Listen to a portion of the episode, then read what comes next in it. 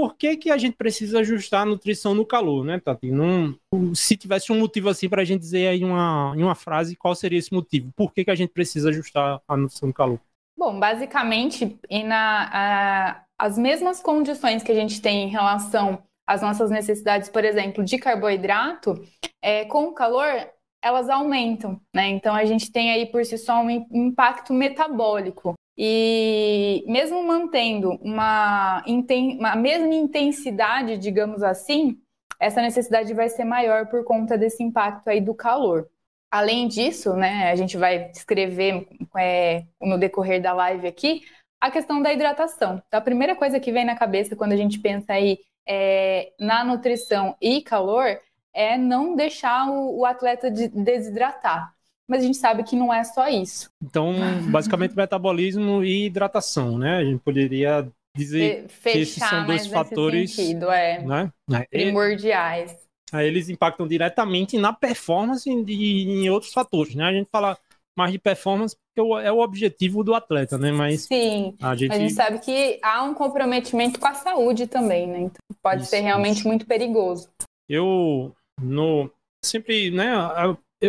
O assunto é sempre muito abrangente que a gente escolhe aqui, mas eu, eu escolho. Eu tento sintetizar em pontos que são realmente relevantes, né? E eu dei uma sintetizada aqui. Eu, Tato, vamos partir por esse, esses três pontos aqui. Eu falei né, o, impacto do calor no metabolismo muscular, que é o que a Tati falou, né? Principalmente a, a respeito do, do, do, uso do carboidrato, né? Seria um ponto. O problema gastrointestinal, que aí sim, né, é um fator gigantesco, né, de limitação, né, um fator limitante de performance, os, os problemas gastrointestinais, né, acomete aí, eu, eu, eu vi hoje uma palestra, né, assistindo né, materiais no YouTube sobre isso, do Jack Androp, autoridade mundial nesse assunto, né?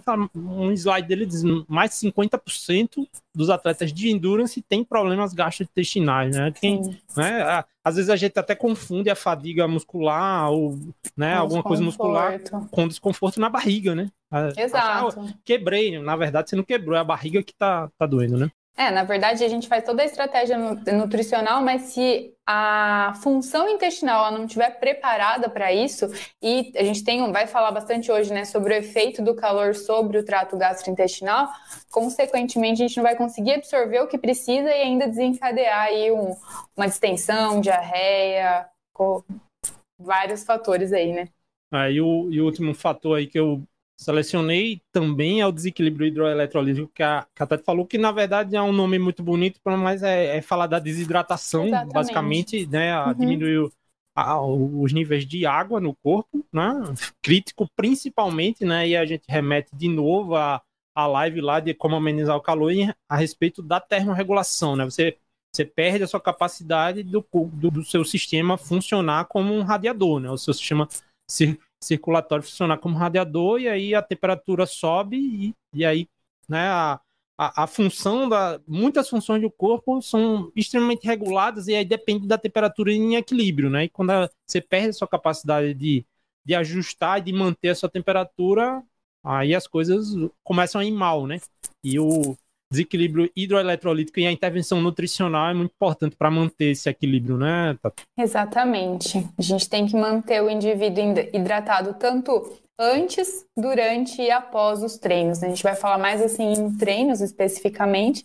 E lógico que o treino vai te preparar para a prova. Então, como eu sempre falo, a gente só repete o que fez no treino no dia da prova. Então, se fizer errado no treino, vai dar ruim na prova também, né? Ou tentar fazer diferente no treino, acertar no treino e é, errar na prova também, né? Não, não, não é muito assertivo esse processo, não.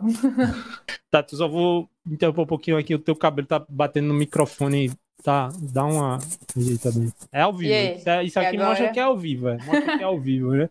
De agora tá quando... normal? Tá, tá, agora ficou. É, de vez em quando até o Rock ia lá ajeitar o microfone do Silvio Santos é por causa disso, então a gente tá...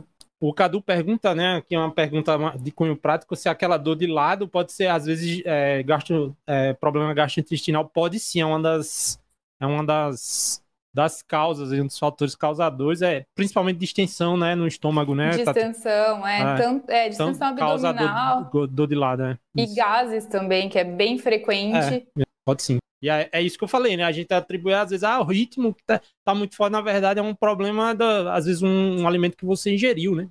Sim. Né? Ou deixou de ingerir também, então. É, no caso da, da distensão, por exemplo, é, é uma coisa que você ingeriu, né? Ou não?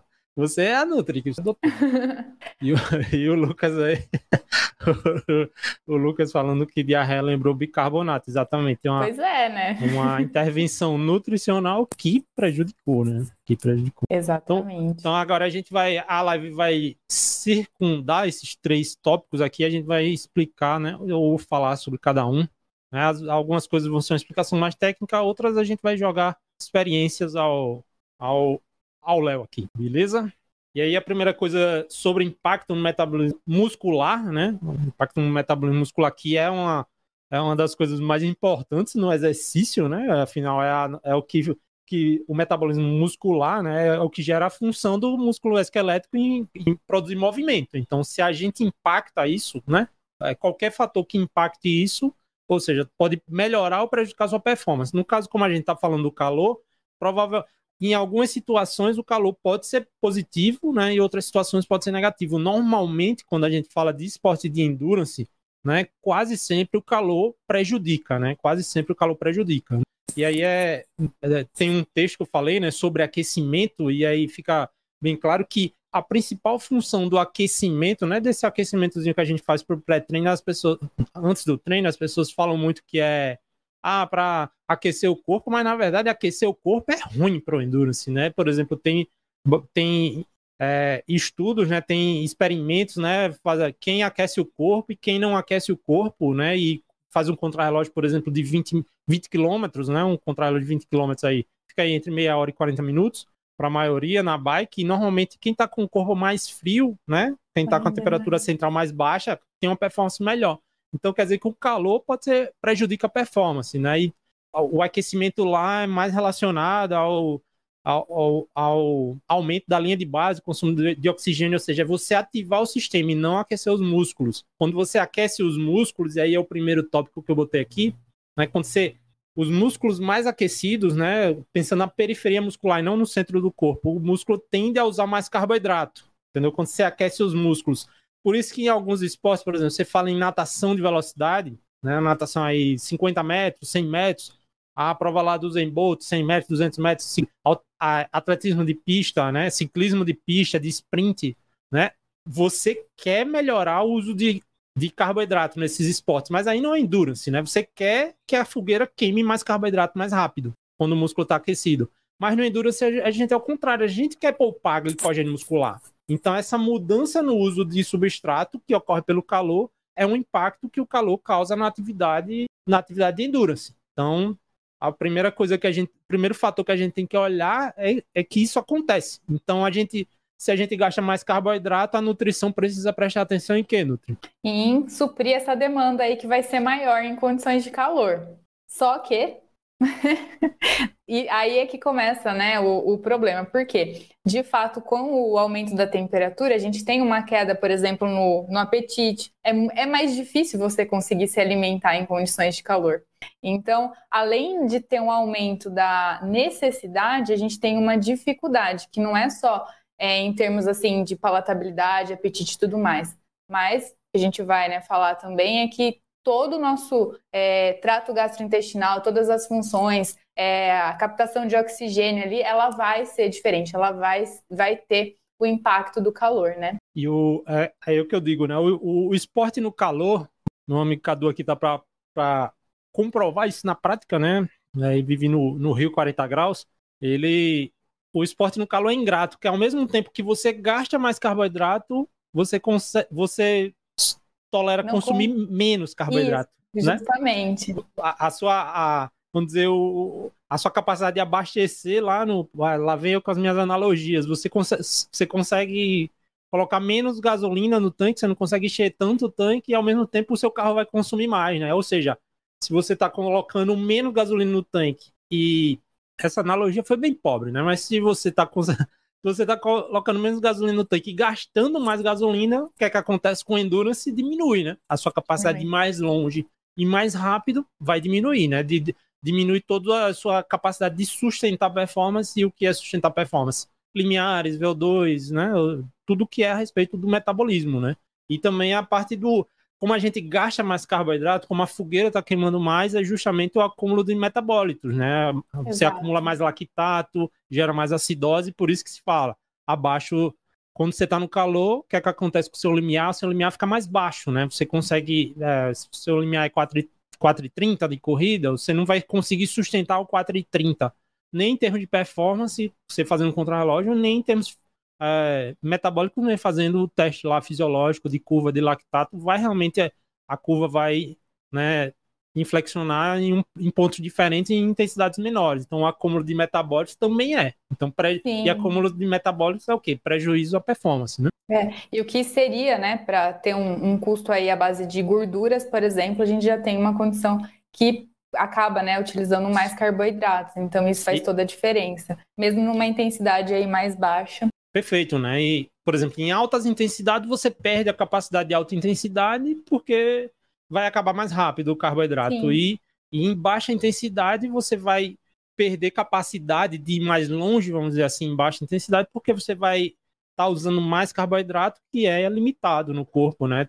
Seja um endógeno aí do que a gente já tem no corpo, glicose sanguínea, glicogênio muscular, glicogênio hepático, tudo isso vai ser gasto muito mais rápido Exato. e você vai usar menos gordura, né? Aquela coisa, ah, otimize o uso dos estoques de gordura. Então, o calor é um desotimizador, né? O calor é um desotimizador. E paralelo a isso a gente tem, né, até a questão do a questão cardiovascular. Então, para manter o batimento cardíaco, a gente tem essa relação do é, o aumento da frequência cardíaca e isso também afeta o fornecimento de oxigênio, né, Zé?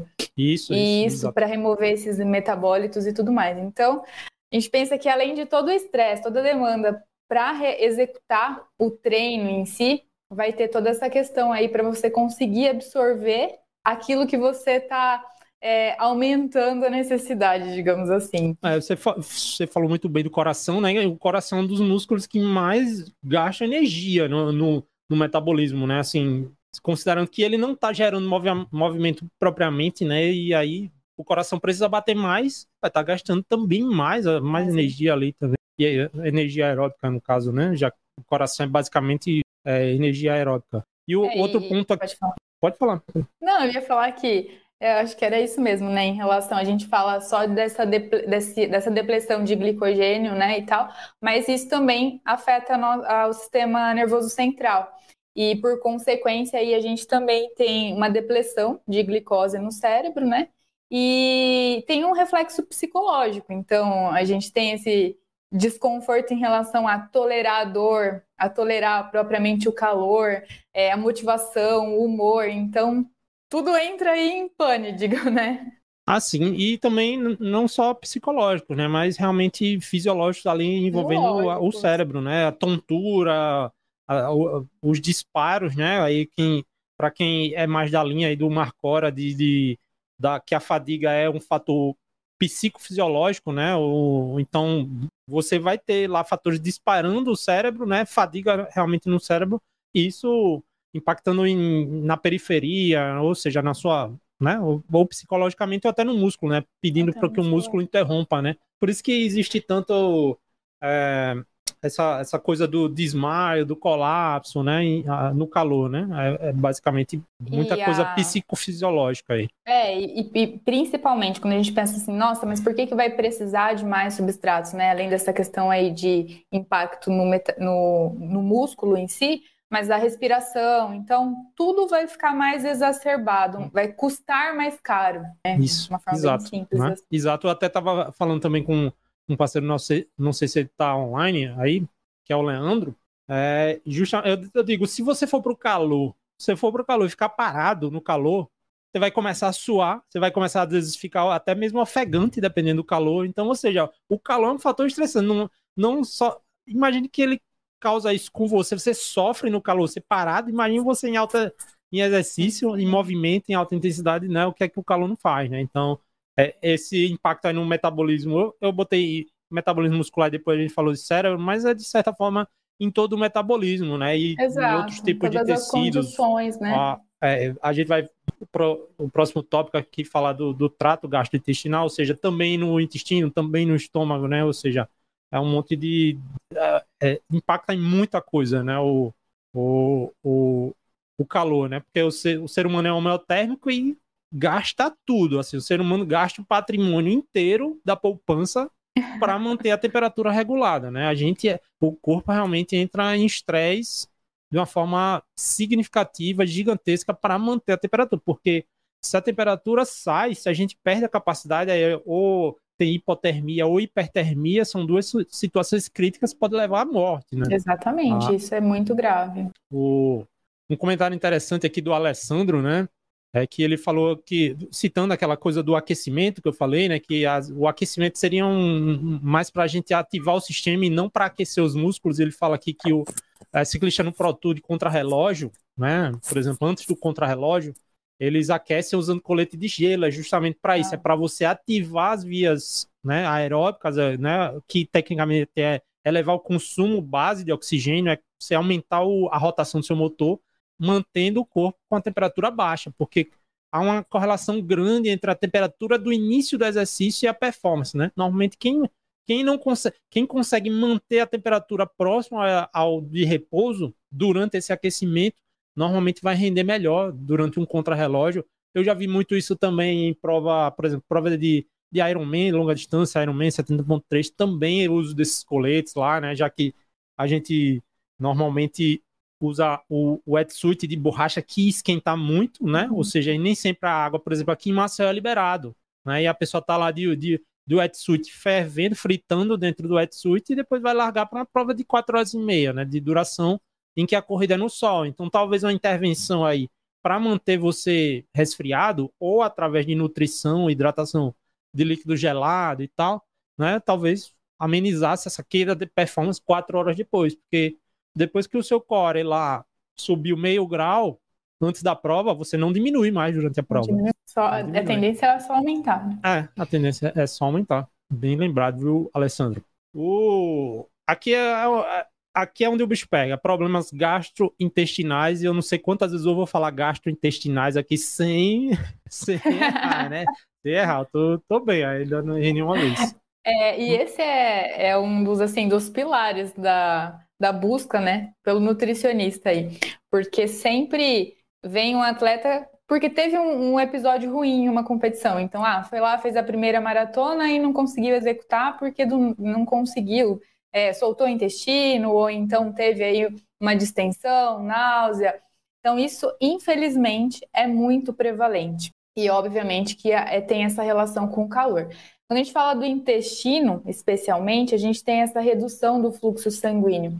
Então, tem menos sangue, né, para é, lá no intestino, e isso faz com que a gente tenha um retardo, é, um retardo no esvaziamento gástrico. E com isso, existem dois fatores. É mais difícil conseguir absorver carboidratos e também é mais difícil conseguir hidratar. É, e essa dificuldade em si, né? Então, por exemplo, o que, que isso quer dizer? Se eu estou consumindo carboidratos, então eu, eu, eu estava tolerando, por exemplo, 60 gramas de carboidrato por hora. Aí eu fui para fazer uma competição ou um treino em uma condição muito quente em que eu não estava acostumado. Essas, essas, esses 60 gramas né, de, de carboidratos, ele passa a não conseguir ser absorvido, mesmo que você já tinha essa tolerabilidade antes. E aí, se não consegue absorver, pode causar uma diarreia, por exemplo, é, acúmulo de gases, é, refluxo. É, e um outro fator, né? Se você não hidratar suficiente, isso também pode fazer com que você tenha esses episódios aí de, de fatores aí desconfortáveis. É, outros fatores, excesso de alimentos com fibras. É, é mais raro que você consuma alimentos com fibras durante a prática de exercício, mas pode acontecer de consumir, por exemplo, no pré-treino ou até mesmo no dia anterior. E isso pode refletir no dia aí que você está treinando. Então pensa que é, um alimento que você comeu agora, ele pode ter um processo de digestão aí de 12 até 24 horas, dependendo da quantidade, dependendo do tipo. Então, pode sim ser um fator que vai levar com que você tenha um episódio aí de desconforto gastrointestinal durante um treino, por exemplo. Então, a gente sempre costuma, né, evitar, pelo menos assim, o dia anterior, ou e, e, no dia da, do treino específico, essas fibras que têm uma maior fermentação. Que aí, no caso, por exemplo, feijão tem um pouco mais de fermentação, é, brócolis, couve-flor, repolho. É, às vezes no café da manhã, então, é presença de frutas com mais fibras, como mamão, por exemplo. E tem, tem pessoas que não tem problema nenhum, né? Que, ah, não, Tati, eu me sinto super bem, eu como mamão no pré-treino e não tenho nem desconforto. Então tem isso também. Mas às vezes, esse alimento, em uma condição de calor, pode fermentar demais e pode ser um fator aí que é, leve a uma condição desagradável, né? É, outro fator, por exemplo, o excesso de, de carboidratos. Então, às vezes, você tem essa noção, então a gente falou, nossa, aumenta aí a necessidade de carboidratos, então eu começo a repor de uma forma aí um pouco acima do que eu já estava acostumado e coincidiu de estar muito calor no dia. Isso também pode sobrecarregar demais, você não vai conseguir absorver. É, concentrar demais o carboidrato dentro do da é, em forma líquida, né? Então você colocar ali uma dosagem acima e não, não estar tão diluído, ele ficar muito concentrado. Como o intestino está com menos fluxo sanguíneo, isso vai fazer com que você tenha dificuldade na absorção. É, o que a gente tem visto bastante, né? Tem várias pesquisas mostrando que o nosso intestino ele é altamente treinável e adaptável. Que tem, né? É, até o treinamento do intestino. Isso é um tema que a gente pode fazer uma live um dia só para falar sobre isso. Existem sim diversos protocolos é, e realmente a gente consegue adaptar. Só que hoje a gente está falando do calor. Então eu posso estar com o meu intestino treinado, adaptado e mesmo assim naquele dia eu não ter é, essa condição suficiente, né, principalmente aí de fluxo sanguíneo, para essa condição que você já estava adaptado. Então, nossa, a gente está falando tanta coisa, né? Tá deixando isso aqui. Não vou fazer prova no calor, não vou treinar no calor.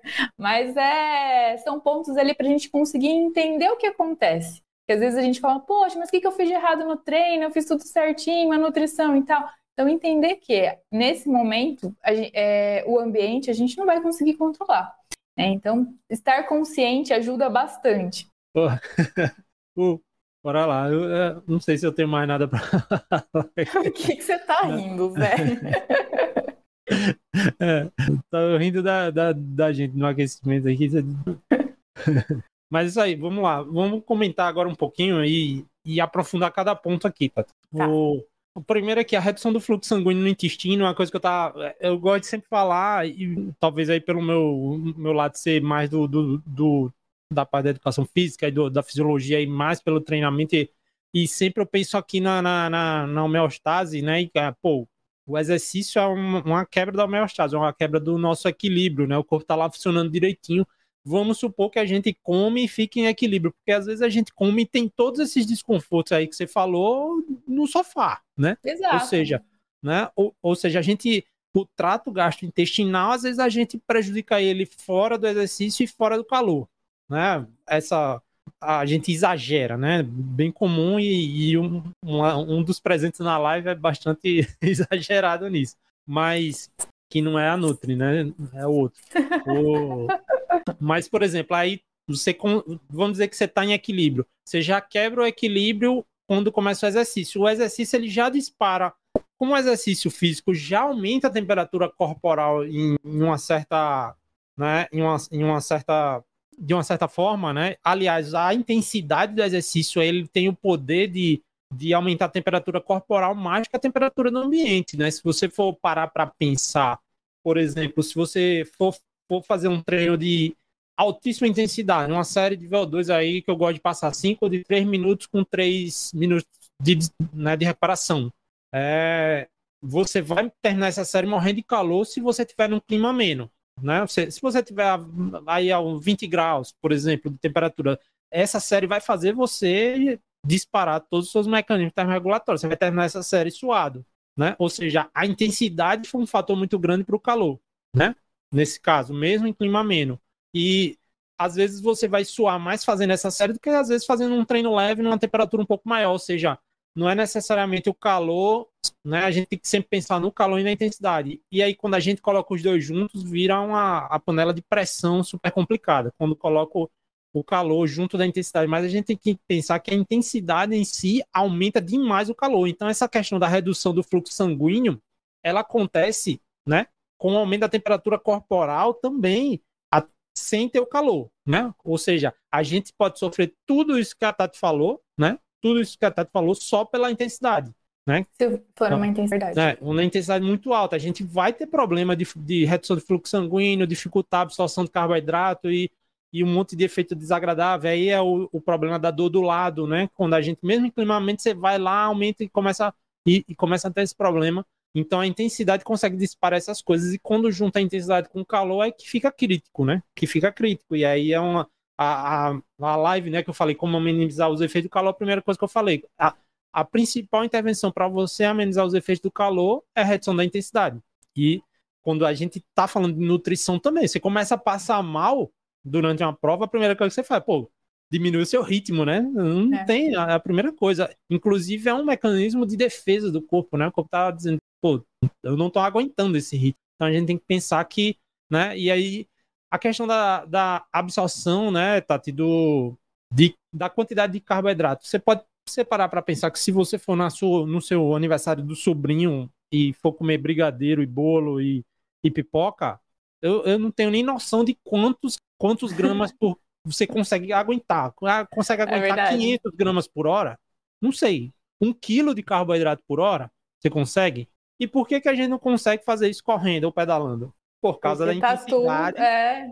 entendeu? É, ba é balanço, é, tá mexendo, né? Ou seja, então a intensidade e o calor influenciam, né? É, é, que foi o que você falou, ah, o intestino é treinável, mas aí o que é que a gente faz? A gente treina nas melhores condições possíveis, né? Treina no, clima fresquinho, treina no rolo, com o ar-condicionado ligado, tomando muito mais água, e aí quando vai para a prova valendo no calor, não consegue, não consegue. Então tem que entender que a, o, o contexto das coisas, né? a, o impacto da nutrição no calor ela vai depender da, da, da, situação. E não é só, ah, eu aguento 60 gramas, 70 gramas de carboidrato, né? Você aguenta 70 gramas de carboidrato depois de 4 horas de pedal, no sol, 10 horas da manhã, né? Balançando, e, entendeu? Então tem essa questão da redução do fluxo sanguíneo, né? Ela depende muito da intensidade e do, do, do calor, né? E, e às vezes a gente só se testa em situações ideais, né? Sim, e controlando também, né, a intensidade. Às vezes na própria é, prova você sai realmente de acordo com o que você é, estava pronto para executar, mas naquele dia a temperatura, né, vai te colocar ali numa situação que você vai ter que ter a humildade de falar, oh, peraí, ou eu reduzo ou não vai dar para ir para frente. E o que me preocupa também, e acontece bastante, é, é a outra condição, né? Todo esse cenário inibir a, a pessoa de conseguir alimentar. E isso acontece muito. Sim, sim. Então você tá lá no meio da maratona e não vai mais. E realmente a pessoa não consegue. E aí a gente tem um problema, né? Que quebra mesmo, vai caminhar ou vai parar é. a prova. É, porque até então a gente falou assim do, do, do problema gastrointestinal quando a comida já tá lá, né? É. Mas às vezes limita você de ingerir. E no e Ultra é um Endurance, problema, né? no Ultra Endurance isso é um dos maiores problemas. Inclusive. São muitas horas. Inclusive, a, a, o pessoal que é mais, por exemplo, que defende aí essas estratégias mais restritivas, nutricionais, o, a, a, quando se aponta mecanismo fisiológico, não se consegue provar que é mais eficiente do que ingerir, né? É, é, é, é bem claro. Mas, por outro lado, realmente as pessoas que sofrem problemas de ingestão, né? Por exemplo, de carboidrato, né? Durante a, o exercício, aí sim é uma intervenção que às vezes funcionam para essas pessoas, né? O problema é a extrapolação e dizer que funciona todo mundo, porque fulano foi lá e fez uma outra maratona de 72 dias, né, sem comer nada e tal, né? É. E aí achar que funciona para todo mundo e que todo mundo deve adotar isso. Mas o problema gastrointestinal no, na ponta, assim, né, na, vamos dizer, eu não sei qual é a, a linguagem aí, na ingestão, realmente é um fator que, que limita também, né? Limita também. Aquela o... sensação aqui, a gente fala empapuçar, né? Ô, ô, Tati, eu vou fazer uma pergunta aqui que seria é uma pergunta de, da pessoa que está assistindo, né? Eu estou assistindo você falando aqui no caso, mas tem sentido aquela coisa de, cara, às vezes quando você está é, você tá é, é, se sentindo muito mal, enjoado, vomitar para poder, né? Para poder ingerir, para continuar ingerindo, faz sentido? É, faz sentido, porque é como se fosse assim, você tá ali com um acúmulo, né, de, de um volume. Qualquer forma você não absorveu, né? Aquilo, você não né? vai conseguir absorver, ele vai ficar parado, não vai ter o esvaziamento, então colocar para fora. Esvaziou pela outra ponta. Esvaziou, é, exato. É, mas aí tem toda aquela condição, né? Passou ali um, uma condição mais ácida e tal, então é, é, difícil de qualquer forma, mas. É, é, é, o tipo de situação que durante a prova o cara pensa, né? Tem vale tudo. Pensa rápido, pensa rápido, e vai continuar, né? É o jeito de continuar. É, né? não, e eu já, já tive aí atletas que passaram por isso. Então, ó, ah, eu mexi aqui, agora tá fazendo barulho. é, por exemplo, teve, passou mal, vomitou, tomou uma aguinha ali e depois conseguiu voltar a alimentar normalmente né? Tem esse perfil raça aí que, que vai. É, no, no Ultra Endurance, né? Quando a gente é fala comum. que é bem comum, de 70.3 para cima, isso é, é, é cara, é, faz parte da prova, né? Faz, faz parte, parte da é. prova. Vale faz tudo. Parte prova. É, faz parte da prova. O, o Lucas falando que foi, tá com saudade de passar mal nos 400 km de bike que ele fez. 400 quilômetros. Né? Isso a gente tá falando de, como diz aí o Homer Simpson, ainda bem que foi por cima, né? Porque problema, problemas gastrointestinais, como você falou, às vezes uma fermentação, né? E, eu, e aí é fala da associação com a desidratação. Quando falta água lá, né? Porque o, o carboidrato precisa da, da água para ele estar tá navegando por ali, né? O, quando ele falta água ali no, no, no, no intestino, né? Ou seja, quando a água é deslocada do intestino, aquela coisa ah, é, você começa a suar, a água veio de algum lugar, né? E aí um dos, dos, das funções que o corpo acha que deveria tirar, é, não, isso aqui não, não, é tão importante, né? Isso aqui não é tão importante, vamos tirar daqui para mandar para o sistema termorregulatório. E aí o corpo tira do trato gastrointestinal lá do intestino, falta água, os, os carboidratos começam a se concentrar ali, juntar com com toda a flora e, e aí vira, uma, um, vira um bolo, né? Vira um bolo, bolo. e para onde que vai o bolo, né? Para onde que vai o bolo? Vai para fora, vai para fora e, é, e às vezes é aquele alívio, né? E aí seria basicamente a função da, da vomitada, né? Aí bota, você botou para fora, às vezes é a melhor, é o, é o doping, né? Da pessoa na prova, né? Pô, fui no banheiro químico lá, zerou e vai. zerou e foi. Agora o que eu falo, o que eu falo, eu já falei isso a mentira, já acontece a lorota para um monte de gente, agora você vai me. Eu vou ter um, um substrato aqui para dizer se é verdade ou não, né? Mas assim, o, o carboidrato que você jogou para fora, né? Você não absorveu. Então, bicho, não, aquilo ali não tá na conta, né? Se você não tinha uma tá conta, conta, né? Se você tinha uma conta, por exemplo, o cara tem uma conta de 60 gramas por hora e você não, esvaziou, falhou já, já falhou, falhou, né? Então... E toda vez que a gente tem ali tanto um cenário em que você, por exemplo, a diarreia, ou até mesmo é, esse, esse carboidrato que tentou ser, que foi para ser absorvido, né? Ficou ali, entrou no processo e você colocou para fora, você debilita toda a sua condição. Então você já entra em uma, um quadro de desidratação. Perdeu água junto, né? Já perdeu água. E aí, e, e, aí a gente já tem um problema, né? Então, com certeza é. você vai ter que administrar o restante da prova inteira ou do treino aí. Ah, mas também é, eu acho que a pessoa que. Eu já vi gente é, lançar a mão aí de, de, banheiro químico durante a prova e depois sair fazer excelente prova. Talvez, talvez estivesse exagerando, né? Talvez estivesse ser, é. exagerando, né? Então, essa possibilidade, ah, o cara não tolera 90 gramas. E, e, tem gente, né, que sai com essa coisa de ah, 90 gramas na cabeça. É, e, e, e quando a gente fala de intestino como um todo, não só pensando no calor, é multifatorial. Às vezes, a própria condição de é, ansiedade, adrenalina e tudo mais pode dar um desconforto ali e, e soltar o intestino. Sim, sim, Isso pode ah, acontecer. Sim. Às vezes, uma estreia, largada de prova. E aí, realmente, aí no banheiro, fez a função lá e segue o jogo. É. E, então, o intestino ele é bem assim, tem muita coisa ali envolvida influencia, e né? influencia. O... Aí você falou de elementos ricos em fibras, né? E aí é uma coisa assim que é quase pra gente que faz Iron Man e é sempre né, busca nutricion, nutricionista e tal, é sempre aquela coisa, cara, evite, por exemplo, alface, né, no, na, na, na véspera, nos últimos dias, vá diminuindo, por exemplo, a salada, né, já que né, a, a fibra, né, em termos bem bem mais prática, é o que ajuda a formar o bolo, né? E aí você não quer formar o bolo ali no. no é, no e, né? e, ela vai favorecer ali a presença de bactérias, mesmo que fermentam mais, e isso também pode dificultar a absorção de carboidratos durante Sim. aí o treino. Então, o ideal é você não ter essa questão aí de distensão, de nada disso. Então, sempre que possível, por exemplo, vai fazer o treino mais longo no sábado. Na sexta, já começar a trabalhar isso, reduzir e tudo mais. Mas como eu falei anteriormente, às vezes a pessoa tem uma quantidade aí que ela tolera e que não é uma fibra assim tão, que fermenta tanto. Então, por exemplo, farelo de aveia, essas coisas que teoricamente é uma fibra, né? E muita gente usa e não tem problema nenhum. Então, também tem a questão individual.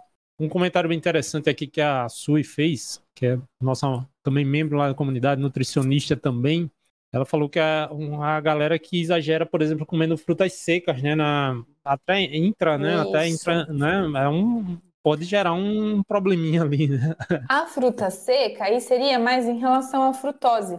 Porque a frutose, para ela ser absorvida, ela usa apenas um tipo de receptor do intestino. Então, só que esse receptor, ele tem uma capacidade limitada, que é no máximo ali em torno de 40, às vezes 50 gramas. Então, dependendo da quantidade de frutose de uma vez só, você sobrecarrega esses receptores e aí não dá para absorver. Então, por isso que a gente sempre fala, né? Associar múltiplos carboidratos. Então, não ficar só com frutose, só com glicose ou outro tipo. Então, quando a gente é, tem um mix de carboidratos, a gente usa mais de um receptor. Mas no caso da, da acho que ela quis falar das fibras, né? Das frutas, né? teria vezes... um pouquinho mais de fibra, né? É, Mas... É. Eu não sei se é, eu não tenho conhecimento para dizer se é relevante, mas depender da quantidade pode ser, né? É. E tem, e tem, gente que come bastante, né? É, que aí mais seria assim, fruta seca seria tâmara, damasco, uva passas. É. Não teria tanta fibra em si. É mais aí uma questão da concentração, porque ela hum, tem uma concentração. Ela, ah, quando a, a, a fruta está desidratada, né? Como o próprio nome diz, a gente tira toda a água dela. A minha câmera mexeu aqui. É, tá a fruto, é, frutose pura ali. Então, para absorver, a gente precisa de água. Sim, então, esse seria é. o grande fator pode, também que influencia. Pode, pode é, vir uma, uma, opção logística melhor, né? Mas às vezes pode estar tá, pode tá complicando por outro lado. Dando uma olhada aqui nos comentários, o Alessandro é, perguntou sobre sal. A gente vai falar, é o próximo tópico, né? Que é balanço hidroeletrolítico. É, sobre ingestão de sal, ele perguntou especificamente, depois guarda essa pergunta aí, eu não sei se que é, é tipo fazer um preload, né? Fazer um, um salt load, assim, né? Na, lá na, na, na live do, sobre como amenizar o calor, eu falei de fazer o do tal water load, né? Water load. Depende do sotaque aí se é britânico ou americano. Mas é, lá mostra que você realmente consegue resfriar fazendo é, sobrecarga de, ca... de água antes da atividade. O problema são os efeitos colaterais, né? Às vezes você precisar você vai ganhar um pouquinho de performance, mas vai precisar parar para ir no banheiro. Entendeu? Então não, não, tem sentido, né? Vai ou aumentar demais o peso e largar com 2 quilos a mais na barriga de água, entendeu? É, então, e até, até não é todo mundo que consegue tolerar tudo é, isso, né? É, Porque a gente é, tem essa é. questão do esvaziamento gástrico também. É, então, às também. vezes, você faz todo esse volume, mas não tem essa tolerância. Mas a, a pergunta dele é sobre o você sal, né? ingerir sal fazer uma, uma sobrecarga de sal nos dias anteriores. Né? O Marcelo aqui ele pergunta: com quente já dá para ser considerado calor? Diria que, é, por exemplo, assim, é, no, o clima, o limite do clima ameno é 22 graus, então acima de 22 graus você já consegue, você já começa a ter perda considerável aí de performance, né? Já sofrer efeitos, mas acima de 26 graus é normalmente é onde fica muito crítico. Assim, acima de 26 graus, o, o prejuízo já é, é, latente, entendeu? Você já começa a ter prejuízos por causa do calor acima de 26 graus em qualquer duração. É, mas assim, tem a, as temperaturas ótimas. Fala que para, por exemplo, você fazer um RP em maratona seria 12 graus, a temperatura ótima, né? Então, ah, se o ótimo é 12 graus, qualquer coisa que comece a se distanciar 12 graus pode dizer que é prejuízo, né? Mas a gente, a gente é bem acostumado, brasileiro, né, em geral, a, a calor. Então diria que acima de 26 graus é, é, é calor, né? 26 graus. No Nordeste aqui, 26 graus, a gente tá ok. O problema é quando junta com a umidade, né? Tá... É. Uhum. Calor úmido é para lascar. Tá todo mundo sofrendo com calor úmido, né? O Sérgio aqui falando que ele toma 7 litros de água por dia. Impress me. É bastante. O Alessandro falou que o Tom do Molan é especialista em aliviar antes da e durante a prova.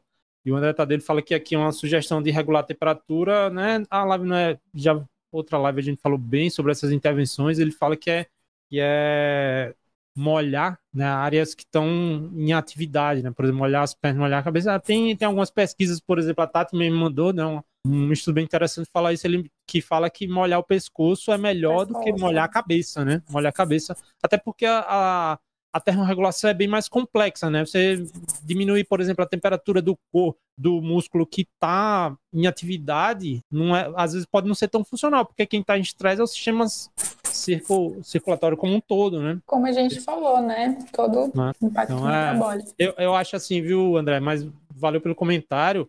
É, é, essa coisa de molhar, por exemplo, a periferia, a, a, né, alivia o conforto térmico, né? O conforto térmico é bem interessante, né? O, e, e, aliviar o conforto térmico é provado que melhora o endurance, né? Vamos lá, dando seguimento aqui, falar sobre equilíbrio hidroeletrolítico, dê aí o seu apanhado geral sobre equilíbrio hidroeletrolítico, é o nome mais chique aí, né? Apropriado, é... né? É. Então, basicamente, então, uma forma bem simples da gente é, conseguir, a gente tem que manter o mesmo peso. Então, por exemplo, se você pesou antes do treino é, e, e, depois que você concluiu o treino, você teve uma perda de 2 quilos, isso quer dizer que você não conseguiu se hidratar o suficiente.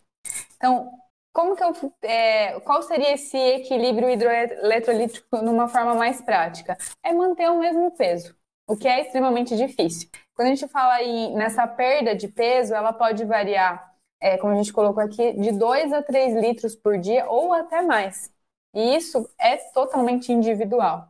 É, até eu tinha colocado aqui, né, que a quantidade de glândulas sudoríferas de cada pessoa, ela também não, é, não tem um número assim exato. Cada pessoa tem, e, e é perceptível, né? Você vê, ah, uma pessoa transpira mais, outra menos. Então, por isso que é tão difícil você estimar o quanto a pessoa é, tem de perda de líquido, pensando em água e eletrólitos e tudo mais. Quando a gente fala em perda da performance, a gente tem aí que acima de 2%. Então, se você fez a pesagem ali, você teve uma redução de 2% no seu peso, isso já pode começar a comprometer a performance. E a mais, né, tipo acima de 4%, a gente já consegue falar também que pode ter um impacto na saúde, né, causando aí outros fatores que o Zé comentou, hiponatremia e etc. É... O que mais que a gente colocou aqui da. Ah, também falei, né, do risco da saúde. E esse é um assunto que eu e o Zé a gente vai brigar um pouquinho, Zé? Se bebe conforme a sede ou tem que planejar? Pô, eu tô falando com a profissional que é responsável por planejar, né? é difícil, né? Difícil. Não, e, e, a gente tem aí, né, algumas questões em relação a isso. Então, é, eu concordo que é muito interessante é, essa questão de respeitar a sede. Porém, obviamente que eu sempre vou prezar para seguir o meu planejamento. Mas fale resumidamente para né? depois a gente ir. Né? A gente vai aprofundar, né? Para tá. aprofundar. É... Não, então nem vou falar, deixa eu chegar lá. No caso aqui do bebê conforme a série planejar, né? São duas estratégias aí que há uma discussão grande na literatura sobre o que seria melhor e qual seria o quando seria o mais apropriado, né? Se beber conforme a sede ou beber conforme ou... a sede é o que o próprio nome diz, né? Ou planejar, fazer ou fazer um planejamento, né? E também aí recomendações da literatura a gente deixa para o final, tá? Vamos começar aqui a, a conversa só para dar uma na, na, nos comentários aqui o o Sérgio tá falando que ele não usa gel, ele usa banana para pedalar. Para pedalar é ok, né? Normalmente, é, voltando àquela questão da, da, das frutas, a gente. O, o, um problema não, uma característica aqui do Ciência do Endurance é que a gente abarca modalidades diferentes e às vezes o que a gente fala às vezes não é tão aplicável para uma modalidade, assim, como por exemplo é, a gente tá falando coisas que às vezes causam muito problema durante a corrida, mas para quem pedala, cara, né, é, né, fazer banquete, exato. você vê a galera pedalando aí, para para almoçar, almoça e volta pro pedal, entendeu? E volta a pedalar, então, né? O, então, no pedal é bem ok, né? Às vezes você não tem esse problema. Aqui um fazer a justiça aqui a Sui, né? Desculpa Sui por ter colocado palavras nas suas palavras, ela tá falando da em relação à, à fermentação, né, do uso de, de frutas secas, né? A, sim, né, sim, pela sim. famosa FODMAPs, né? Que aí Isso. seriam né, frutas que são mais propensas a causar fermentação, né? né? Ele, ela cita aqui ameixa, uva passa e tal. Também é, também, né? Tem gente que é Sim, mais sim. sensível, né? É bem individual isso, Tem né? uma sensibilidade, exatamente. Aí a gente tem que é, entrar com esses protocolos de retirar, né, o, o, os foodmaps aí. Bem lembrado. Isso aí. Então, Sui, excelente comentário. O Sérgio aqui falando da perda de magnésio é uma da... A, a Nutra, ela tinha me, me colocado, ela tinha me dado informações sobre os eletrólitos, realmente, bem mais, de, de forma mais descritiva, quanto a gente perdia e tal, não sei o que, mas eu tirei do, do slide por uma opção de design aqui, mas é realmente é, a gente perde aí sódio, né? Principal sódio, né? Sódio Mas é o eu que... tenho aqui um rascunho. Não, você é nerd, né? Não sei se você não vai faltar. Mas a gente perde sódio, potássio e magnésio, né? É. Basicamente aí. Mas O- magnésio é bem pouquinho, Zé. A Entre magnésio é bem 4 pouco, é. a 15 miligramas. É o que menos perde. Eu, eu estudei bastante sobre isso para fazer aquela outra live sobre o, calor. E assim, por que, que a gente perde sódio, né? Porque aí o, a água vai passando, né, para ir, pra ir embora no, na, nos canais ali das glândulas, né, sudoríparas que a, que a Nuti falou. E aí, como há um desbalanço, né, ali do gradiente, né, da, da- né, ou seja, a água está saindo com pouco sódio e está passando por sódio que está ali na região. Então, o sódio vai tender aí se juntar na ir para a água e sair do corpo, né? Por isso que às vezes o a, a- eu não sei, não sei se eu falei isso na, na, na, na outra live, mas essa questão de perder sódio é treinável, né? Você quando, quanto mais treinado, você mais, melhora o seu sistema termorregulatório e perde menos sódio, entendeu? É, é treinável. Isso a- Zé, eu vou te falar que é limitado também. É, é. Porque vai chegar um momento que o nosso corpo ele vai, vai se adaptar e tipo, vai segurar esse sódio. Isso. né? Então, tem isso, é, que é o que a gente também É vai veloci- falar depois, né, em Uma relação a... é que é a velocidade que a água sai, né? Ou É. seja, você quando você torna o seu sistema termorregulatório muito eficiente, o seu radiador circulando muito rápido e tal, e você dissipando calo- calor muito rápido, não dá tempo, e a palavra é bem essa, não dá tempo de você perder sódio, né? Ou seja, a água sai tão rápido no suor que não deu tempo da água encher de sódio quando tá saindo. Então a gente. Só que por outro lado, eu, eu não sei se o potássio também acontece isso, mas eu acho que magnésio não acontece isso. Ah, ou seja, a sua perda de magnésio vai ser a mesma não treinado, destreinado, mas é pouco de todo É jeito. pouco, né? é. pouco. Até assim, o potássio também não é tanto, É. mas o que mais assim, né, mais O mais- expressivo mais seria o é sódio, sódio, né? é. E óbvio que quanto mais você ingere água pura, sem repor carboidrato e os outros, você vai diluir cada vez mais esses É eletrólitos. essa, essa mudança no gradiente de, concent... Gradiente de concentração, ter, né? A bomba sódio Porque- potássio.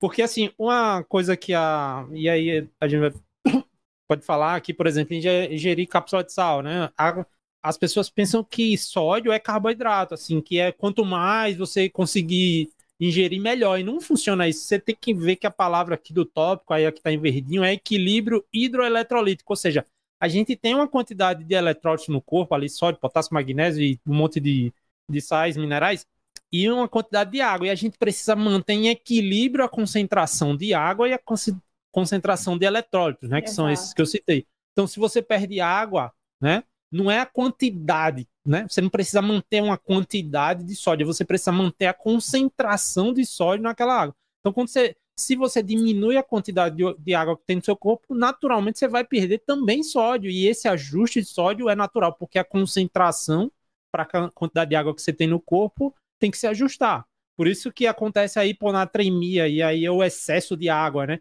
Quando você toma água demais durante a atividade Você física e não mais, né? dilui o sódio, né? Você dilui o sódio, a concentração de sódio fica baixa, acontece o quê? É como se você tivesse perdido sódio, entendeu? A quantidade por litro de água. Então é, tem que é, é, é bem complexo e não é carboidrato. Você não precisa é, a coisa do repor sódio, né? E aí faz até sentido aí para responder o que o Alessandro falou, né? Fazer um pré, uma pré-carga de, de sódio, né? Você Porque precisa que que manter os você precisa manter os sódios, né? Você precisa manter os níveis de sódio. só. Então, mas aquilo que você não está precisando naquele momento, se tiver em excesso, vai ser excretado. Vai ser escutado, né? ou excretado ou gerava uma hipertensão. Aí, né? Uma pedrinha. Não... eu não, não vejo nada de positivo. Não, não existe. É porque a, o carboidrato, porque por que, que a gente faz o carb load, né? Porque a gente tem capacidade de estocar de carboidrato. Estocar, exato. É, estocar, mas a gente não estoca sal, né? O sal tá sempre é. na função lá, né? O nosso Ele é estoque é de sal é isso, é pedra no rim, né? É, e quando a gente fala da cápsula em si, é, tem, que, tem que ter uma quantidade suficiente de água em conjunto. Então, às vezes a pessoa coloca muita cápsula ali entre o treino, mas não dá a importância necessária para a água. Às vezes ela tem até uma, é uma, uma, uma, mais sede e o corpo também não vai saber lidar com esse excesso de sódio. Então, por isso que é difícil realmente, né? Eu sou sempre a favor de a gente conseguir equilibrar esses níveis com os próprios suplementos, com a própria alimentação ali programada, tanto na véspera, no pré-treino e durante o treino. Até porque a gente se alimenta, a, a dieta normal é bastante de sódio, principalmente a dieta moderna, né? Ou seja, é, a gente passa tipo... rapidinho a conta, né? É, exagera, né? Exagera, exagera. O, o Sérgio aqui tá, fez algumas. Ele fala, perguntou qual a quantidade de sal, de sal ingerir por dia, não é bem o assunto aqui, Sérgio, mas é, acho que a questão de sal é essa, né? A dieta brasileira já é suficiente, né? E ele tá dizendo que não vai poder ver hoje, então fica aí, fica gravado, né? Gravado por uma semana. Mas voltando aqui aos tópicos, eu, eu, essa questão do, do do, do peso, né, de se pesar, depois tem que ter um pouquinho de cuidado quando você fez sobrecarga de carboidrato, porque o carboidrato ele é estocado é. de água, né? Uhum. Então, às vezes, você diminui o. E eu vou falar aí, vamos dizer um, um exemplo. Você, você fez lá um carb load e faz um treino que, que deplete aí um 3, um 3 de 20 minutos aí próximo do seu segundo, próximo do seu limiar. Um treino que vai chegar perto da depressão, né? Dependendo aí da intensidade. Se você fizer certinho. Você vai, essa água toda que estava lá carregada com o glicogênio muscular vai, vai sair, né? Vai entrar na corrente e tal. Provavelmente você vai perder suor, mas você não se desidratou, entendeu? Se desidratou. Então, existe um, uma, um pouquinho de perda de né? peso, né? Existe um pouquinho de perda de peso por causa do consumo de, glicogênio, de glicogênio muscular. Mas isso normalmente a gente vê em prova porque a gente faz um sobreestoque, né? Para a prova, né? Para treino, normalmente o corrente não é é, entrar na, na, na, média, né? Acabar entrando na média do seu peso diário, né? No, não é não é, é significativo é, O que às vezes né, faz um pouco de sentido é você ter um acompanhamento mais periódico do peso, e se você tiver uma perda repentina, é um sinal de parâmetro, né? Tipo, uma, um, mais assim, quando sai do, Quando perde o sentido no contexto, né? Quando você é. Pô, né? Quando você perde tá o sentido. Exato. Mas é realmente, né? Só assim, uma questão é, de, de, pensar é, exatamente aquilo que eu pesei antes e depois essa é a quantidade que eu preciso repor. É muito simples e não é fidedigno, mas. É, e o, é, é, é, o que eu falo da, da. Não basta ter uma métrica, né? Por exemplo, o peso, no caso é a métrica aí, mas você tem que saber entender a informação. Peso, você se é. pesou, tá pesando 2 quilos a menos. Pô, eu fiz um treino que realmente depletou meus estoques de glicogênio. Então, você pensa em uma coisa pô, eu fiz um treino que eu acho que me desidratou, né? você, né? Você tá sentindo realmente os sintomas de desidratado, né? Você tá sentindo, realmente tá quente, então pode ter essa desidratação. Pensar um pouquinho no contexto, né? Nutri, ter, é, ter um pouquinho de paciência com esses autodiagnósticos. Assim, mas eu tô, tô diagnosticado, quero tomar soro, quero, né? Tem que eu acho que eu tô desidratado, né? Eu acho que eu tô... oh, Aí coloca lá no Google, dá todos os sintomas. É. Aí você começa a sentir tudo, né? Começa é. a sentir tudo. Oh, meu Deus, né? o, o, o, prejuízo da performance aqui é a partir de 2% né, do, de peso corporal, e aí é bem, é bem exponencial, né? 2% é, é aceitável. 2% a gente fala assim que pode comprometer ou não. É, mas a, a, em torno de 5% tem uma margem aí que pode chegar a 30% de queda no, na performance. Então, pensando aí no, num pace, numa potência, é, é bastante, né? É muita coisa. 30% é, é uma é quebrada. É uma, é uma quebrada. quebrada. E aí, quando chega aí perto dos 10%, é hospital direto, né? É, é. problema de saúde, né? Fala e... Exato. E quando a gente, tá, a gente fala aqui, né, do endurance, mas se eu pegar, por exemplo, 2% em uma alta intensidade e curta duração, também pode ter uma queda bem significativa. É, o, o Marcelo aqui, ele, citou um, um, aspecto importante, a cor da urina, né? Inclusive, a, a, talvez seja um diagnóstico bem. Mas tem junto, uma coisa para falar para vocês. Aí. Ah, a, a, nutrição influencia, né? Mas é um. É, é, vale é, pena, né? Considerar na Eu sempre aí, né? falo isso, né? Olha, sempre dá uma olhadinha na cor da urina. Quanto mais clara, é um sinal de que você está conseguindo se hidratar. Aí a pessoa às vezes ela fala, Tati, mas eu estou tomando bastante água e minha urina ainda fica mais amarelada.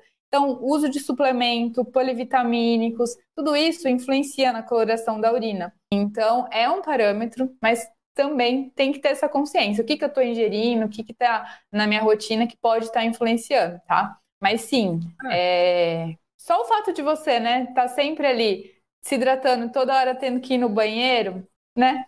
É, é. é um bom sinal de que está fazendo a coisa certa.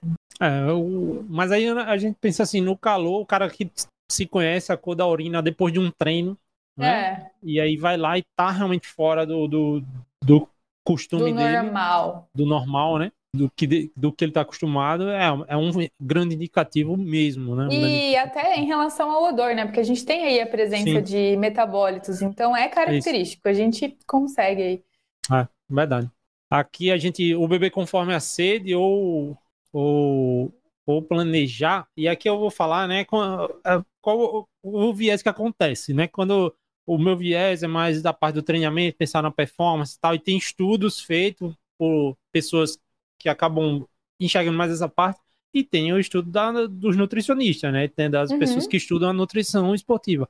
E aí, se você pegar um, um por exemplo, uma revisão sobre isso, né, ah, o que é, que é melhor para performance, vai ter lá, dizer, ah, a performance parece que não se afeta quando você bebe, conforme a sede, em clima ameno e até uma hora e meia. Mas quando em situação de calor, a partir de uma hora e meia, talvez seja melhor planejar. E aí, quando vem a nutricionista, diz, pô, mas não tem problema e talvez seja melhor você tomar uma hora e é. meia planejar.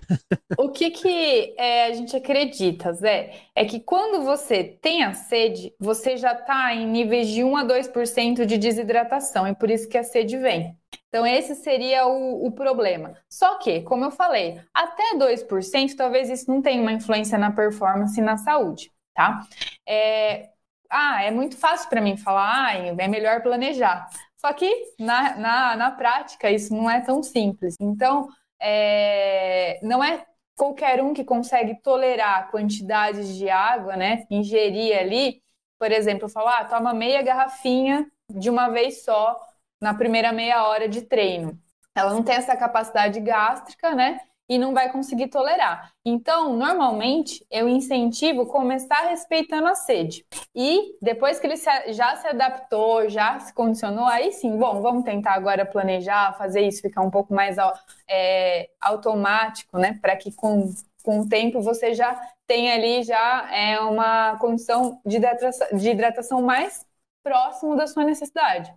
É, então seria mais nessa questão. Talvez é, respeitar a sede, você já pode estar ali, né, em, em uma desidratação presente. É. O... Eita, eu esqueci. Viajou. É, foi, eu, eu montei uma pergunta fantástica na minha cabeça. É, deixa eu tentar lembrar aqui que era uma boa, era uma boa. Era uma boa. ah, sim. Bem. Não, ah, lembrei. Já lembrei. Já lembrei. Tanto que quando eu é, preparei a live lá do, do, de como amenizar o calor, né, de uma forma geral, e parece que a gente tá, é a, é a live 2.0, né, daquilo a gente tava, né, o, uma das coisas que eu vi, assim, mais modernamente, é de que não existe muitas recomendações, aí eu até botei embaixo, recomendação de literatura, as recomendações começam a ficar muito abrangentes, assim, ah, o ideal pode ser de 300 a 1 litro de água por hora. Meu amigo, se a recomendação é de 300 a 1 litro de água por hora, me desculpe, mas não existe recomendação, né? É, Porque é, é, muito grande, entendeu? Não é uma recomendação isso. Então, é, começa a ver a questão da individualização da necessidade de água e do teste, e da tolerância, né? Eu, eu acho que as coisas se caminham para esse sentido. E eu vi um atleta, uma triatleta que foi pódio em Kona, nesse último, ela falando Uh, nesses podcasts que falam sobre treinamento, né, que tá, hoje está na moda, da, aí de como os atletas treinam, não sei se foi aquele o How They Train ou, ou outro, e ele, o cara falando como descobriu o, a, a quantidade de ingestão de água para para ele fazer é. para a prova, como ele bolou o plano, plano dele, é basicamente teste e erro, teste e erro, assim, é. como um carboidrato, quanto aguenta e quanto de, e o, o, máximo é quanto ele aguenta e o mínimo é quanto não prejudica a performance, até achar o valor certo, entendeu? E, é, a, a, gente, a gente iniciou né, essa parte de, de equilíbrio hidroeletrolítrico falando quanto que varia de perda. Então, se a perda ela é extremamente variável, a reposição também vai ser. É, e tem toda uma questão de contexto. Tem você, por exemplo, aí, você é muito mais adaptado ao calor do que eu, não é? Então, isso também é. Boa. Não é? Então, isso também é um fator que tem que ser, ser é, visto com, na hora de fazer o planejamento. Então não adianta eu pegar a recomendação pronta e falar, ó, é de 300 a 1 litro, então vamos chutar aqui em 500 ml, né? O... Tem que... É, o, o Vitor aqui, ele falou do teste do suor, né? Vamos dizer é. a verdade, o teste da Gatorade, né? O teste da, da Gatorade aí para ser polêmico, eu, eu assim, eu acho que é muito limitada a informação do teste só porque é o problema do teste só, ele só mede lá o quanto você perdeu naquelas condições do teste, e aí é você tem que extrapolar as condições do teste na esteira, no ar-condicionado, em pouca duração. Será que a quantidade que é de suor que a gente consegue, né, que a gente qual seria o verbo aí de suor que a gente perde, né? O suor que a gente é, o sol que a gente perde em 20 minutos num teste na esteira, uma hora, é o mesmo depois de três horas? Não é. Com o sol lá, né? Com o sol, é. Muito com o sol agindo, né? O, aquela, o fator lá, o, a absorção de calor por radiação também, né? Não só o calor, né?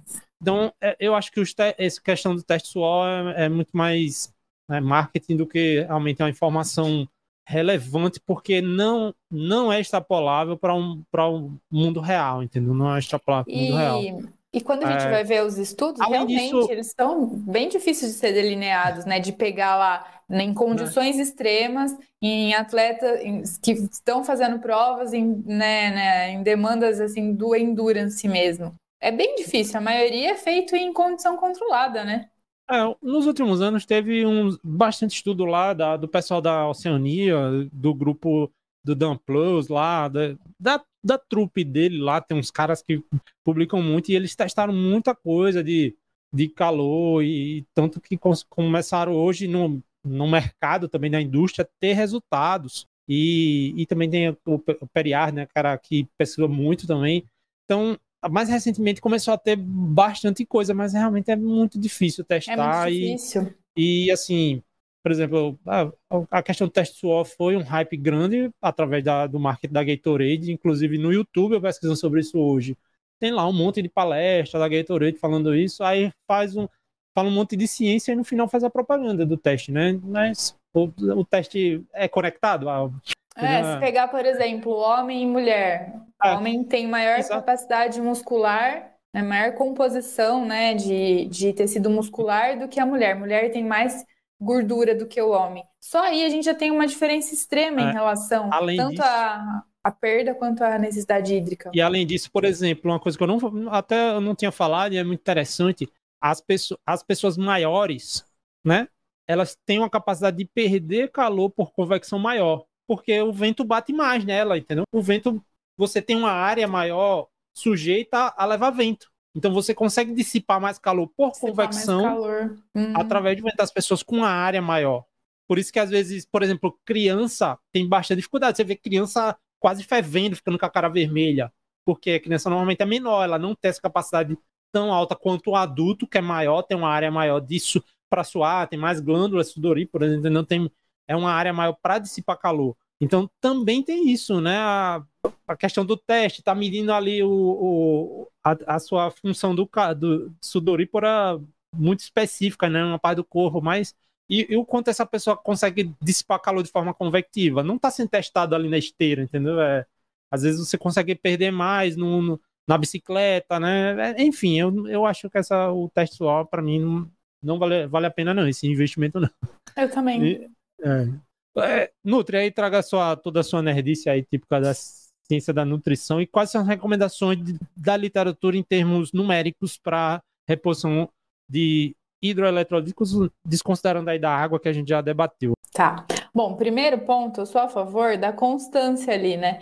Então, se você fizer os picos, então, por exemplo, ah, comecei o treino, só começo a alimentar depois de uma hora e meia, você já furou ali todo o esquema, já depletou. Então, se é um treino acima de uma hora e meia para frente, na primeira meia hora você já tem que começar a repor, tá? Então, esse é o primeiro ponto.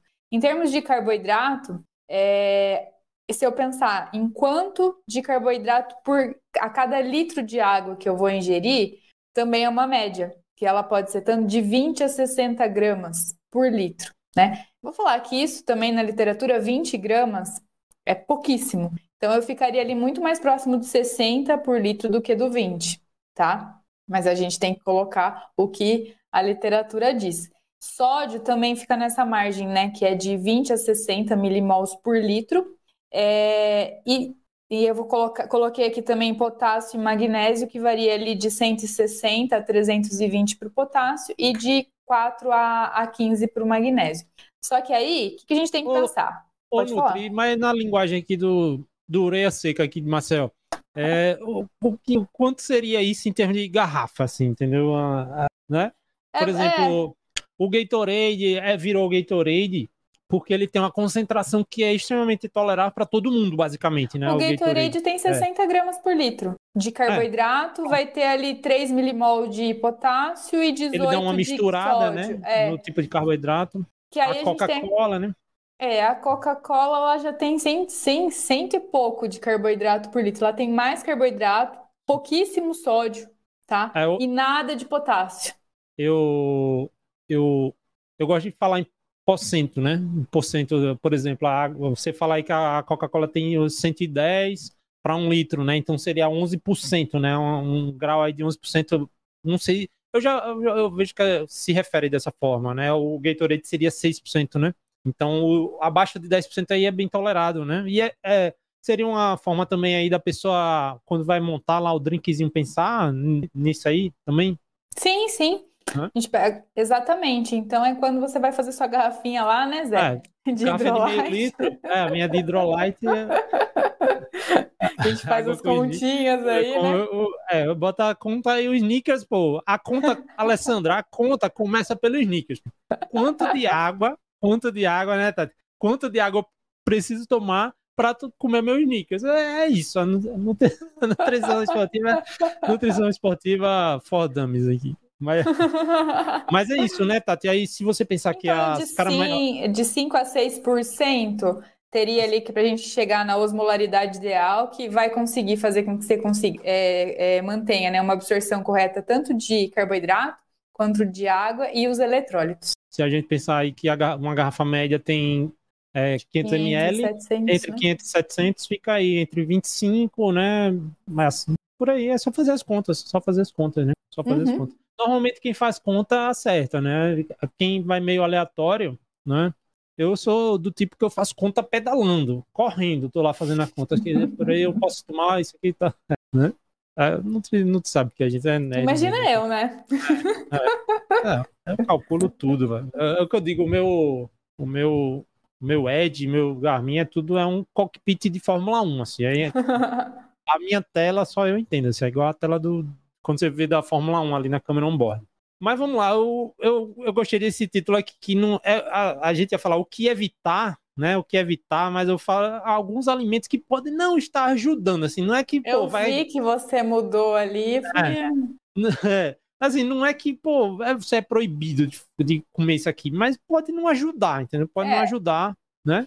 Pode e não, não é todo mundo que vai sofrer o dano. Porque, assim, por exemplo, o item aqui do cafezinho, eu lembro até de um meme, né? Que tem um. um uh, eu, eu, esqueci se é o Gustavo Tubarão, que acho que tá até no Big Brother, que sei lá.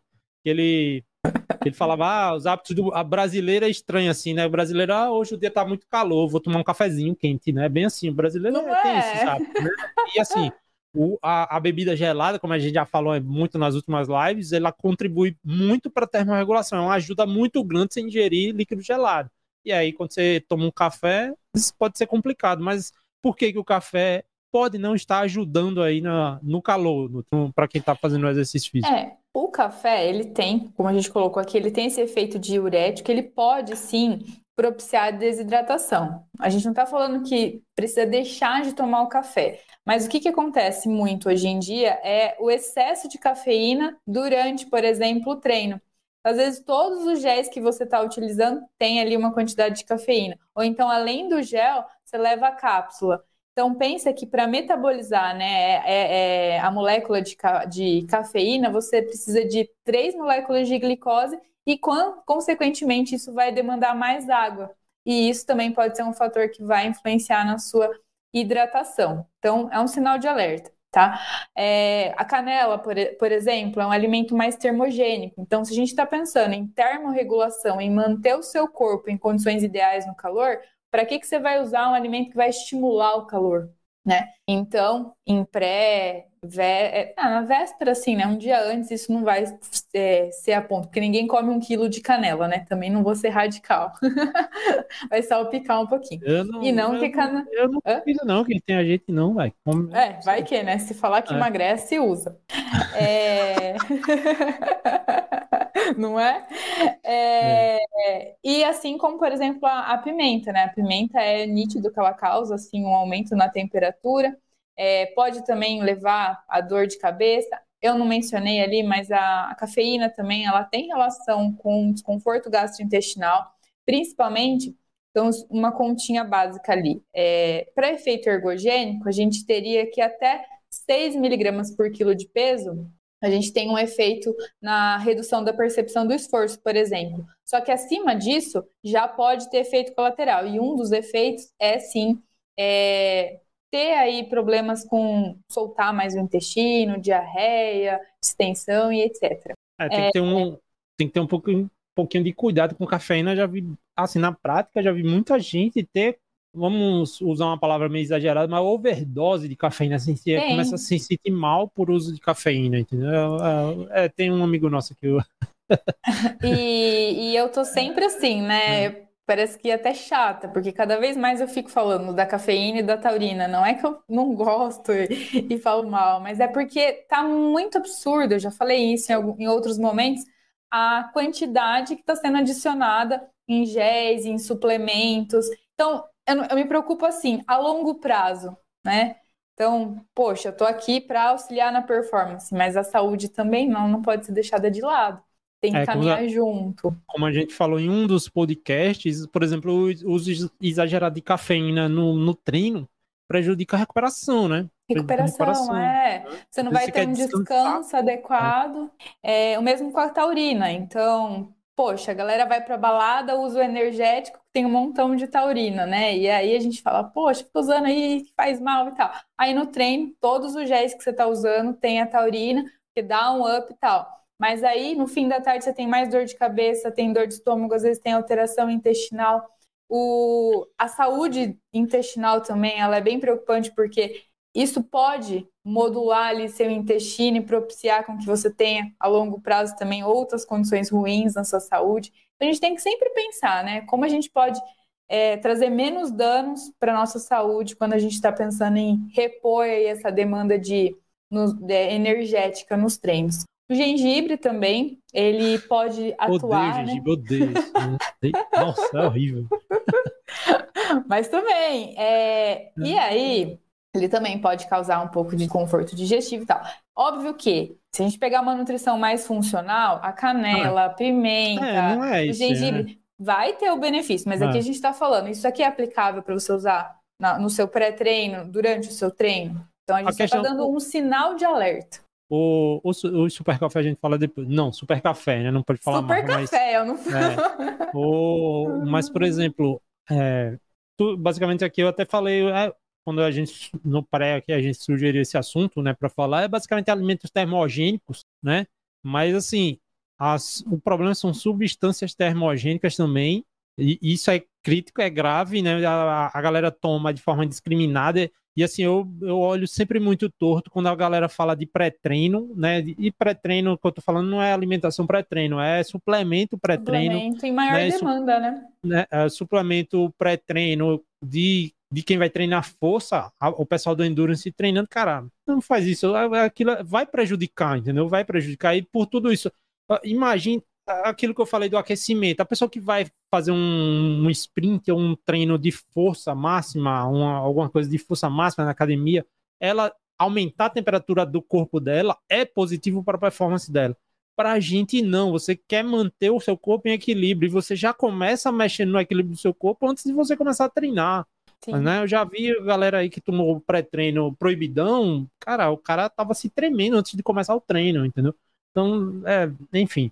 A lógica que a Nutri. Né? É, a, a Nutri mexe com tudo, né? Sistema. É, como assim? A Nutri mexe com tudo, né? Não, a, a Nutri aqui, eu ia falar, a Nutri numerou aqui basicamente alimento, né? Café, é... canela, pimenta, mas assim, é, fica o, o, aviso, né, do, dos proibidões aí. Todo mundo sabe, quem toma, não, na verdade, sabe que tá tomando besteira, mas, é, enfim. É, Falamos a, de alimentos, é, para não causar polêmicas. Pode estar ajudando. Outro fator aí, a questão do pré-treino, que é os embutidão, né? Que é os super café, por exemplo, tem um monte de coisa que é, pô, pra que serve isso? Né? Não, basicamente, a maioria desses super cafés, eles têm todos esses componentes que a gente listou aqui. E mais um pouco de TCM, que normalmente é o óleo de coco. Então, Sim. eles têm pimenta, taurina, canela, café chá verde, e, tem como ficar sentido. bom isso? Não tem, né? Não tem não, nem gosto. Não tem, né? não tem. Não, Enfim, não vai falar que é gostoso que não é gostoso. Eu só, falo, eu só falo que é gostoso mediante remuneração. Isso aqui eu já deixei bem claro. Só mediante remuneração que eu digo que é gostoso. Ah, mas eu não sou obrigado a tomar.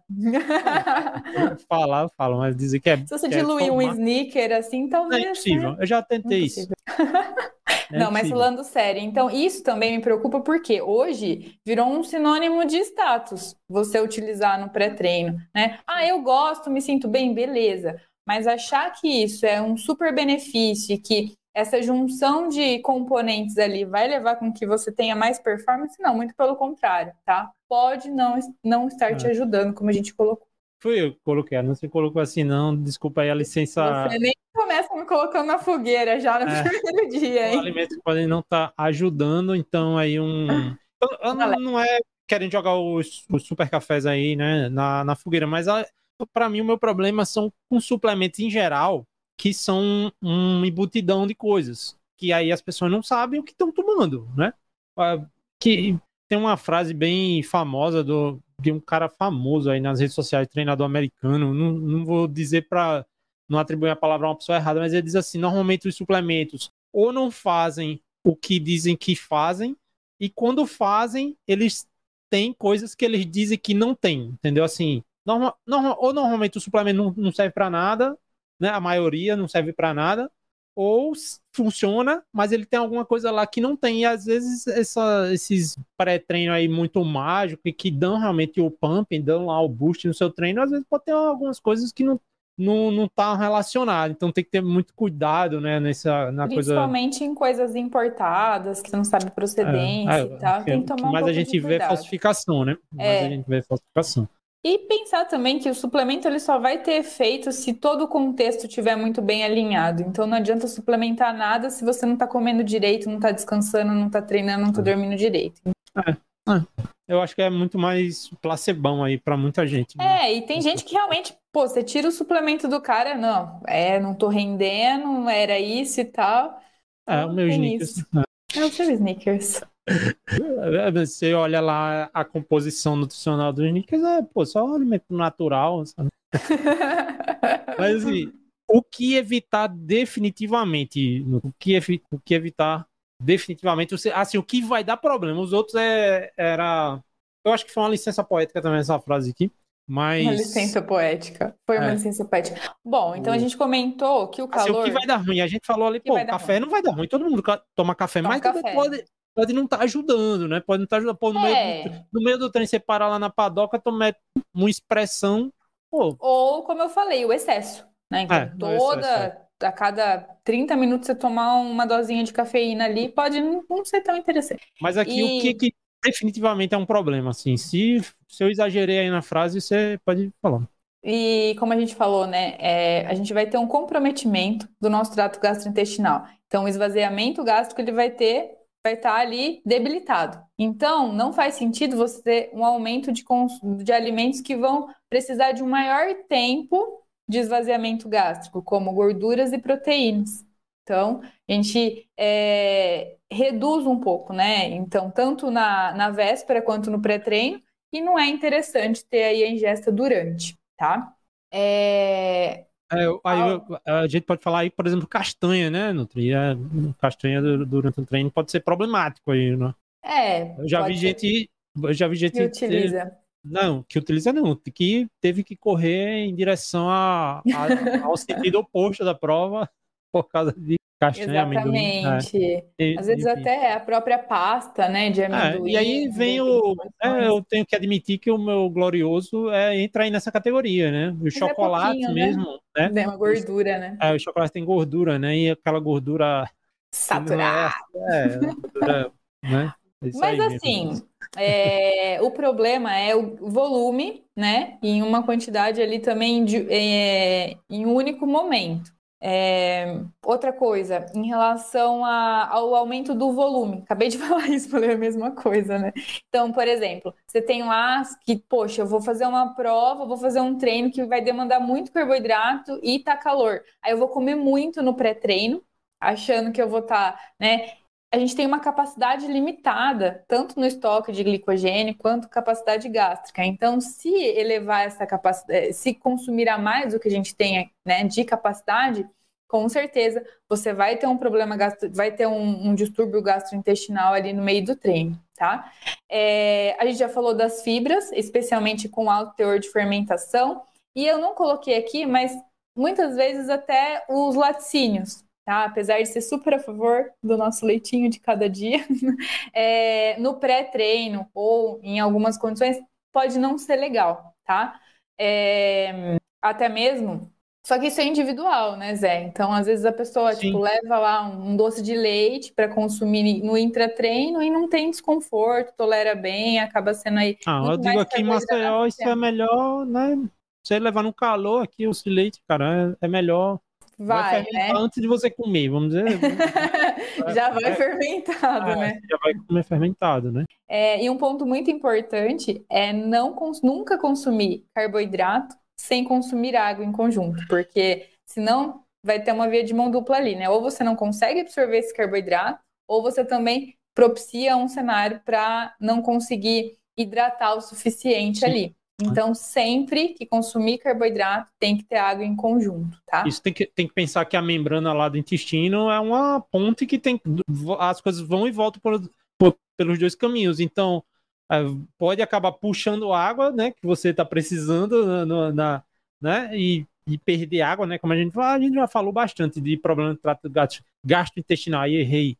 Mas Eita. Né, tem que ter muito cuidado para não eu diria que esse é o maior problema. E quando as pessoas perguntam na caixinha, ah, eu tive diarreia, eu falo, cara, normalmente você comeu muito e tomou pouca água. É quase sempre assim. É quase se, sempre. É. Quase sempre esse, esse é o erro, entendeu? Comer muito, tomar pouca a gente fala água, mas é, é, fluido de uma forma geral, né? Exato. E aqui eu, eu não acho que a gente não colocou, mas também alimentos quentes. Então o Zé fala bastante isso, né? De ingerir a, a água gelada, mas é. também vale. Então, às vezes, eu sei que é difícil na prova, mas você tá lá com o seu. Na prova eu digo que é mais fácil, viu, Nutri? É... Eu acho que no treino é que a gente acaba ingerindo quente, porque é o que a gente carrega é na garrafa. Tem, né? É. é. É, e mesmo na véspera ali, no pré-treino. Então, se é uma, uma condição que você vai se expor Sim. ao calor, evitar o máximo possível. Tem o cafezinho ali, mas o restante, fazer um, um pãozinho frio. Foi até uma resposta que eu dei uma vez. Assim, lógico que você. Ah, então não devo tomar água quente se eu só tenho água quente. Cara, vai hidratar água quente. Agora não vai ajudar você termorregular o corpo, entendeu? É. Assim, é, mas... É aquele negócio, é o que tem, né? Mas é, se é, der para é. ser gelado, é. vai, se vai ajudar. É, com é, certeza. O tipo de carboidrato, então sempre basta bastante, bastante nessa tecla, né? De você ter mix de carboidratos para a gente evitar aí com que é, você não consiga absorver, principalmente quando a gente tem uma demanda acima de 60 gramas por hora. E os termogênicos que a gente falou aqui, que podem não ser legais. Naturais, né, os naturais, os sintéticos, sintéticos. né? E, e, os, e evitar especialmente os sintéticos que são proibidos pela legislação, né? Porque de qualquer forma você vai estar consumindo, vou repetir isso aqui, você vai estar consumindo um contrabando, cara. Então, né, você já começa ah, deveria começar a ser. Não é o fato de você estar tá adquirindo e tal, não é, mas assim, você pode, você está expondo sua saúde a um perigo, né? Então, uhum. termogênico tem que ter todo o cuidado do mundo. E aí, uma frase que a, a Nutri eu deu um. Eu, eu peguei a sua frase, que estava bem super completa aqui, Nutri, e dei uma resumida, porque eu quero que você con, continue a frase, né? A gente não pode mudar o ambiente, a gente não pode. Pô, a, a, a gente pode mudar o ambiente. Eu posso vir treinar no rolo e regular a temperatura do ar-condicionado e tal. Mas se a gente tá outdoor, aí você tem que aceitar e fazer o que você pode, né? É, então, e aí, pode falar. O que, é que, é que você manda aí em relação à nutrição? Ah, e com a nutrição a gente pode minimizar né, os danos aí do ambiente, da desidratação, de é, evitar o desconforto gastrointestinal. E, como tudo na nutrição é o que, Zé? Não, essa. Como tudo na nutrição é, é individualizado, né? E que a gente brinca que é teste, tem que testar.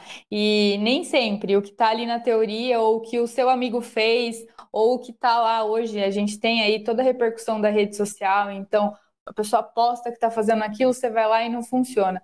Porque não é igual para todo mundo, né? O que funciona para um não é, funciona para outro. É, é, às vezes não funciona nem para a pessoa que postou, entendeu? Vamos nem, bom, nem a pessoa que postou, é, né? É, infelizmente, a gente está numa era que tem todo um conflito de interesse em cima de divulgações de marcas e tudo mais. Então a gente tem sempre que tomar cuidado com a informação que chega ali, né? Acho que a internet ela é muito bem-vinda, tem muita coisa boa que a gente, né? Ó, a gente tenta o máximo possível trazer aí coisas que possam ajudar e que tenham uma segurança na informação que a gente passa, mas cuidado, Pensa que sempre ali você está comprometendo não é só a sua performance, mas a sua saúde.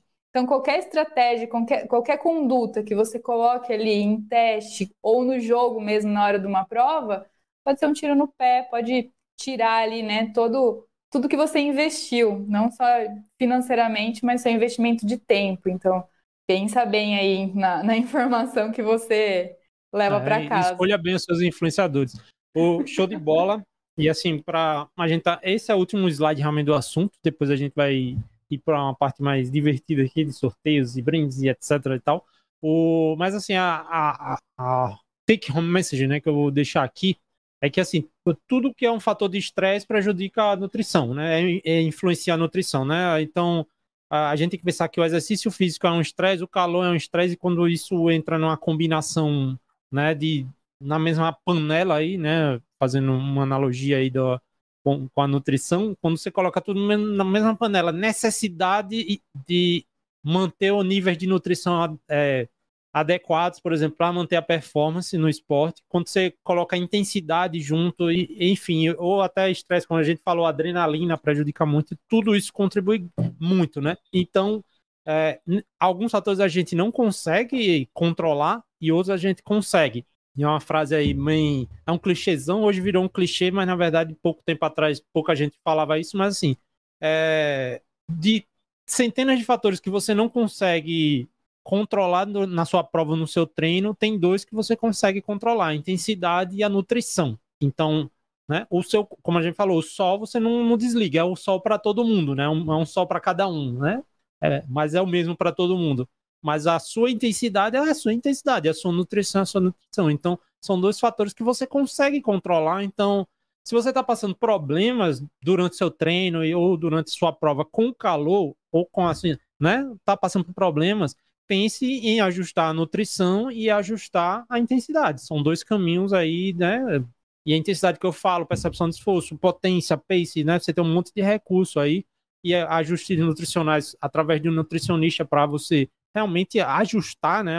Eu gosto dessa palavra, ajuste, né? Vocês usam bastante, né? Ajustar na dieta. Então, é, para mim, são intervenções funcionam, é, fundamentais para quem realmente quer desempenhar. E desempenhar, não estou falando nem ganhar a prova, é terminar, às vezes, uma prova de ultra endurance, né, Nutri? É, e o que eu acho importante, eu gosto de falar ajuste mesmo, porque eu preciso ter, né, essas referências, mas como a gente discutiu muito aqui, quando a gente vai, elas são muito amplas, muito abrangentes.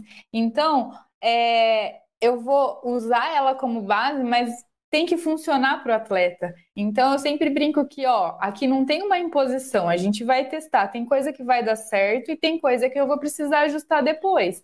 E aí a gente vai caminhar junto. Então, é importante que a pessoa ela se sinta bem. Acho que uma coisa que a gente não falou, né? Nessas questões de reposição, é muito importante o sabor, o aroma, tanto das bebidas, dos suplementos que você vai utilizar. Não dá para você fazer uma prova de 10 horas consumindo um suplemento que você não gosta do sabor né? Consumindo algo que você não gosta. Por isso que eu libero um sneaker pro Zé. para ele ficar feliz durante a prova, né?